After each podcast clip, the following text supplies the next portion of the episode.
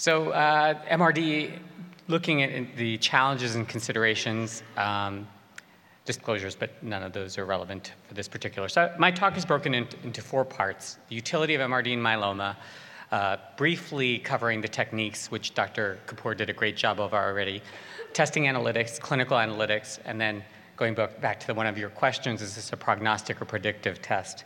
I think um, the way I would look at this in myeloma is that we actually, this is the paradigm for a surrogate marker. We have SPEP, IFE, uh, UPEP, urine protein electrophoresis immunofixation, free light chains, PET scans, MRI. So we have a lot of tests. And the question we always ask our house staff and students is if you're going to order a test, how will it change your management? So let's see what the data show. A lot of new drug approvals in myeloma. We now have seven, seven different categories of drugs, so it's a tremendous progress. Uh, but the initial treatment is really our best chance of getting disease control and durable remission. So here you see that the number of patients that get to uh, the nth line of therapy continually diminishes. So there's an attrition issue, and there's this concept of, oh, I want to save my good drugs for later, but that doesn't always happen.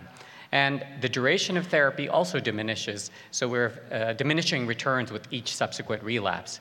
And so our, our best chance of getting long term disease control is really early on. And so when we think about response depth in myeloma, you heard about this, but just to, in terms of myeloma specific, uh, complete response is just one in a thousand cells, so that's by our usual testing. Stringent complete response, the marrow doesn't show any clonal plasma cells, and then we get into these deeper MRD negativity at one in a 100,000 to um, a million. And so, does this matter? And we can see going back into the older days, CR after transplant. Uh, the blue lines, these are the patients that did the best in terms of both PFS and OS. So, Clearly, depth matters when you compare CR versus less deep responses. Um, and then when you go to the even the newer technology, uh, PFS and OS of complete response without MRD negativity is actually no different than partial response. So it's only when you get MRD negativity that you see the PFS curve separates out in the OS, so highlighting the importance of this. And particularly when our newly diagnosed patients may have a PFS of around four years. If we're going to do novel agents combinations, we've already gone from triplets to quads, do we have the time to wait four years to see if a novel therapy is improving outcomes? So that's really an opportunity for this MRD. And one of our most recent studies that highlights the benefits of looking at MRD is the so-called determination study. This is bortezomib, lenalidomide, and dexamethasone with or without transplant. And you can see um, MRD status divided by treatment arm, risk status, and ISS stage. And you can see here uh, one of the questions being asked is, as uh, Gail mentioned too, transplant patients really don't want to lose their hair, be admitted. And the question is if you have all of these novel agents, why do I need to do a transplant? And this study suggests that if you attain MRD negativity, it didn't matter which treatment arm you were in, that was more important than the actual arm. So MRD negativity, if you didn't get transplanted, might be just as good. The problem, of course, is that more patients attain MRD negativity with transplant. Um, and, but this is raising the question in 2019, especially if we do quad-based therapy, can, and you attain MRD negativity, do those patients need to be consolidated with transplant? Risk status, also high risk patients here in the dotted line um, do do better if they're MRD negative than uh, even standard risk or MRD positive, so suggesting that like you saw in other hemalignancies, this might be a, a more important endpoint and ISS stage as well. One of the things I think, uh, this is really fascinating to hear these multiple uh, histologies, but what differentiates myeloma from a lot of these other diseases that you've heard about is this is actually heme malignancy with features of solid tumors. And there is a sig- tremendous significance of prognostically of residual osseous disease. And this just shows different papers that have looked at MR, MRI residual disease after transplant, showing that um, your PFS and OS curves are statistically worse if you have residual radiologic disease by MRI. And this summarizes again the same story for PET. So, unlike the other tumors, we can have patients who have macrofocal disease. You may have somebody who has no measurable disease in the blood or marrow, but they may have radiologically positive disease. So, moving to now the testing analytics, and uh, why do we need to look at these? I mean, these are always seem like very dry topics that maybe pathologists should be doing. But I think as clinicians, if we're going to be using these tests and ordering them, we have to at least know some a little bit about them. So we'll talk about sensitivity, specificity very briefly because uh, Prashant did a great job. But I also want to talk about the applicability, the impact of having heterogeneous marrow, and some future techniques. So One of my biggest pet peeves in our myeloma clinical trials is we don't test everybody. So here's a good example of a study where um, if you looked at patients who had conventional measurable disease, obviously most of them had MRD um, uh, were, was also present, but there were 31 patients in this study who had measurable disease but were MRD negative by flow. So what does that mean? And, and in clinical trials in myeloma, if we only sample those that are suspected to be in CR, it inflates the specificity of the test. And so I think in myeloma, we really need to do a better job of testing more patients. Now, of course, that comes with the price of doing an invasive procedure on a patient where you already have radi- uh, serologic measurements. So I think that's one of the challenges in myeloma. Um, and then I think you already heard about these pre-analytic issues. You need the baseline specimen for the next-gen sequencing, which you don't need for flow, and obviously you don't need these for PET scan.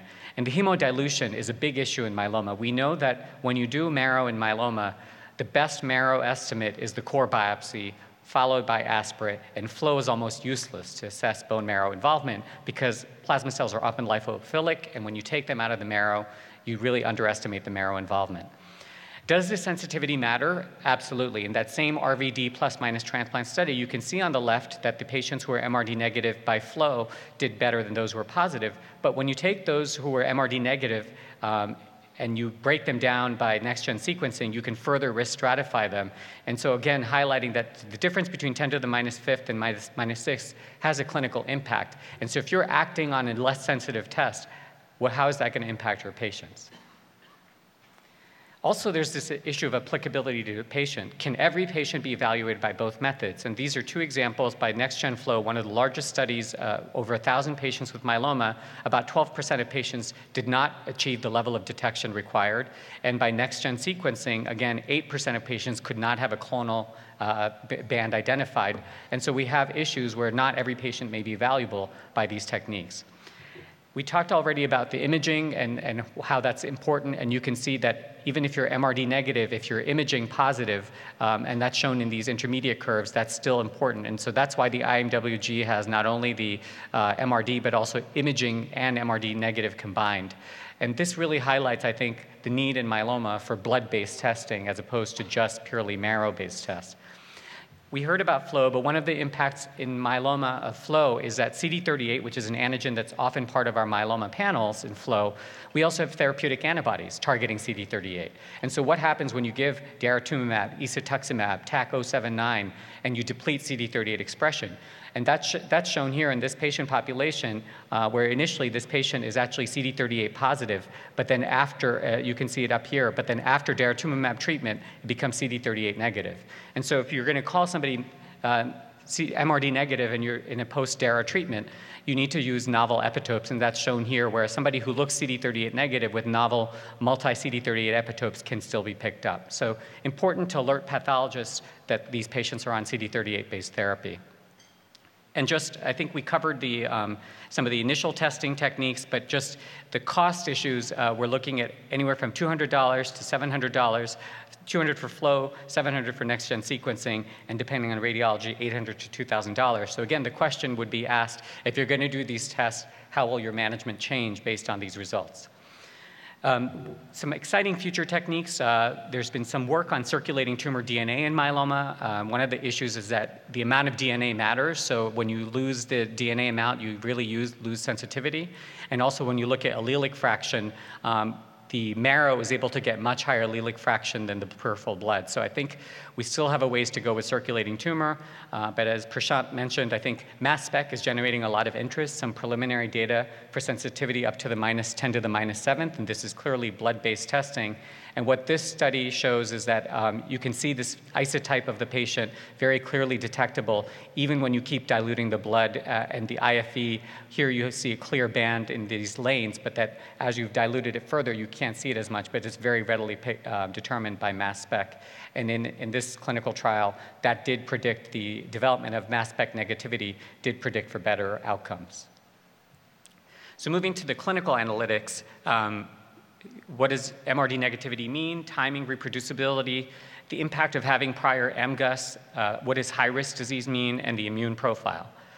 And so this is the uh, same thing as an AML, as we, uh, Gail just closed with. MRD negativity uh, is not a plateau. We still see continued relapses. It, we have not attained a flat line in myeloma. And conversely, MRT, MRD positivity does not mean death or fatality. So I think we have to remember those issues. There's been a lot of interest in CAR T, and um, CAR T in myeloma has generated very dramatic results. And you can see on the left, the median PFS for CAR T is 11.8 months and a median of seven lines of prior therapy. And that, that was very impressive, um, given that our typical relapsed refractory patients who enter novel agents therapy have a PFS of around three to four months. So 12 months is very encouraging. There were MRD negative as well, but they, MRD negative had a much better PFS of 17.7 months. But again, no plateau, we're still seeing relapses. And so, what is the meaning of MRD negativity? And one of the unusual things about CAR T is you can often have the marrow clear very quickly, but you still have paraproteins that may be circulating around in the blood, perhaps due to the half life issues. The timing and sustaining of MRD negativity matters. And so, in this study, um, what's interesting is that patients with MRD negativity did better, um, but those who had converted from MRD negative to positive actually did just as badly as those who were positive to begin with. So this goes back to that what if you had a bad sample your first time, uh, it was a hemodilute specimen, and you thought, okay, this is MRD negative, and then the next time it's positive. Well, you may have acted on an inadequate sample, and or biologically, if that patient went from negative to positive, that's going to impact this patient tremendously. And the same thing was shown with OS. So a single time point of MRD may not be enough, and even for regulatory purposes, where we saw these clinical trials are showing uh, earlier uh, signs of deeper remissions, the sustaining of MRD might will probably be very important. And something that I think in myeloma is exceedingly important, and obviously in all diseases, but what is the biology? We talk about this MRD negativity and positivity, but what is exactly comprising those MRD positive cells? Are these early relapses? Is this residual stable disease? Does this need treatment? And if so, what treatment? And we have some very interesting studies that have shed some light on this. Um, and while we agree that we want to eradicate the tumor, get MRD negativity to try to get to, get to the cure, in myeloma, we know that uh, there was an interesting blood paper that showed that when you take newly diagnosed patients with myeloma and you go one year prior to the diagnosis, pretty much 90% of patients have detectable disease. And when you go eight years prior, it's about 80%. So there, from vast majority of patients, there is an MGUS prodrome uh, or a smoldering prodrome prior to the diagnosis of myeloma. And what you can see here is that when you look at the patients who have an MGUS-like profile uh, by flow cytometry principal component analysis, versus MGUS profile, they separate out very differently. So the MGUS profile does much better than those who have a myeloma profile. And so if we go chasing these patients who really have MGUS and trying to do a second transplant, multiple uh, additional treatments, how are we benefiting this patient who really just has MGUS? And we may have gotten rid of the bad clone that made them symptomatic. What about the immune microenvironment? So far, the MRD is focusing so much on the, the tumor, but what about the marrow and the microenvironment? How does that impact the residual disease? And this is another very interesting study that shows that if you have a favorable immune response, uh, that can actually supersede the persistent MRD. And so patients who had a favorable immune response shown here uh, actually did just as well as those who were MRD negative. And so it's not just the MRD, which is the end all and be all. And MRD, in high risk patients, we've, we've heard that MRD negativity also matters in high risk patients, but MRD negative patients who are high risk still do worse than, uh, high risk MRD negative patients still do worse than standard risk, so it's not overcoming the, the high risk status in and of itself. So if somebody was high risk and you had a single time point of MRD negativity, we can't be complacent and say, oh, we've done our job, we can move on. These patients will still have a higher likelihood of potentially relapsing and uh, inferior overall survival. And so I think this slide just really highlights that if we're going to use MRD in a truly rational scientific fashion, we need to understand the biology. What is the clonal selection that's happening at the different points? What are the genetic profiles, the transcriptomes, the phenotypes? Because if we're going to chase this residual MRD positive, we need to know what it is, who is the enemy, and then use our treatments accordingly. And then moving last to the uh, question of is myeloma a prognostic or predictive test? Um, Clearly, this is an invasive uh, procedure. Uh, this is, I think, a very interesting, the JAMA article, which is published, and we really should be applying this for every diagnostic test. First question Will these results help me in taking care of my patients? Will it change my management? So, first, is MRD negativity a cure in myeloma? No. Is it the only predictor of a good long term outcome? No. There are a lot of other predictors, which we'll see shortly. Does MRD status guide changes in therapy? And in particular, I think the questions that we all want to answer, and unlike some of the other diseases you've heard about, myeloma is often being treated in the community. At best, maybe 20% of patients are getting to academic medical centers. So if you're a community doctor practicing and you want to do the uh, MRD-based management of your treatment, if your patient attains MRD negativity, can you stop or de-intensify therapy? If you're positive, should you change and intensify your therapy? If you relapse from negative to positive, do you need to initiate therapy? And unfortunately, we have no answers for any of these studies. Um, those are all ongoing. You heard some examples of those studies, but we have no results. Second question is, will the reproducibility of the test and its interpretation be satisfactory in my setting? And you heard a lot about the sensitivity, specificity, the analytic issues, the heterogeneous marrow sampling, not clear. And will patients be better off as a result of the test? And goes back to that question for medical students. If you want to order a test, how are you going to change your patient's management? And in 2019, we don't have a clear answer for that. So, what are the other potential determinants of myeloma? Uh, we have not just MRD, but age and frailty we know is an independent predictor. For myeloma, a lot of our patients have renal insufficiency, and if renal insufficiency is not overcome, that's consistently negative prognostic finding.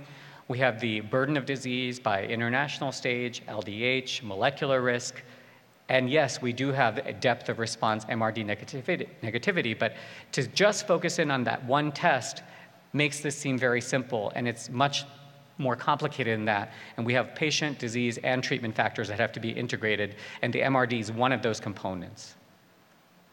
So, my conclusions what is the utility of MRD in myeloma? Our initial treatment is truly our best chance of deep and durable remissions. And if we need to get a handle of this disease, we do need more sensitive tests to pick up that uh, microscopic amount of disease. In randomized clinical trials, consistently we see that MRD by flow, next gen sequencing, MRI, PET scans are definitively uh, prognostic for PFS and OS. But when we get to testing analytics, we have specificity and pre-analytic issues. Not all myeloma patients are being tested in clinical trials. We're only testing those in CR and suspected CR, and so you can clearly have patients that may be MRD negative but have positive disease by other methods. Sensitivity truly does matter, and you know, look at as uh, Gail mentioned too. You need to look at the number of events counted and what is the result that you're getting on your path report. We have about a 10% failure rate by both techniques. Um, myeloma, again, is a very heterogeneous disorder. You can have marrow involvement. We've seen patients who have uh, one side may be positive, another side may be negative, and it's very important to integrate radiologic techniques. In the future, I think very exciting MALDI-TOF mass spec. If you ask a patient, are you going to be test- disappointed to not have bone marrow biopsies anymore? No patient has ever said no. And I think that's really the future for us because we have a paraprotein based disorder. And if you can detect that paraprotein by novel mass spec techniques, why subject patients to an invasive procedure which has sampling issues? And moving to the clinical analytics, MRD negativity is not a cure, positive is not fatal. Sustained MRD negativity is really important. Uh, we don't want to act on just one time point, especially when there's sampling issues. We've seen that the MGUS profile may be a cause of MRD positivity and does not confer any negative prognosis. In, and in, in addition, the immune microenvironment, if favorable, can actually override the MRD positivity. High risk disease patients, high risk patients we know consistently attain deep responses. It's the durability of response that's really important. And so a single time point, particularly for those patients, may not be enough. And finally, right now we have a lot of data showing that uh, MRD is a prognostic test, but right, it has not been shown to be a predictive test. It's an invasive procedure. Uh, we need blood based testing. Multiple factors other than MRD affect myeloma outcomes. We have no data currently to alter the length of induction, the need for transplant, consolidation, or maintenance based on MRD results. I think perhaps the one area in real world where I have used MRD is in somebody who has low risk disease and who's having toxicity from therapy. And we want to try to see if does this patient really need to be continued on treatment, and that could be an off-label use of discontinuing therapy. But again, no prospective studies to guide that decision making. And lastly, I think the best use of MRD for myeloma is going to be as a regulatory endpoint. Our patients are living great, uh, long lifetimes now, and for a newly diagnosed regimen, especially if we're going to do quad-based regimens where our PFS may be four years or higher, how are we going to improve on those regimens if we're waiting for years and years to get those results? So I think the regulatory endpoint is the easiest to start using MRD, um, and, and this is uh, going to be very exciting for patients for new drug development. And uh, with that, I'll thank you for your attention.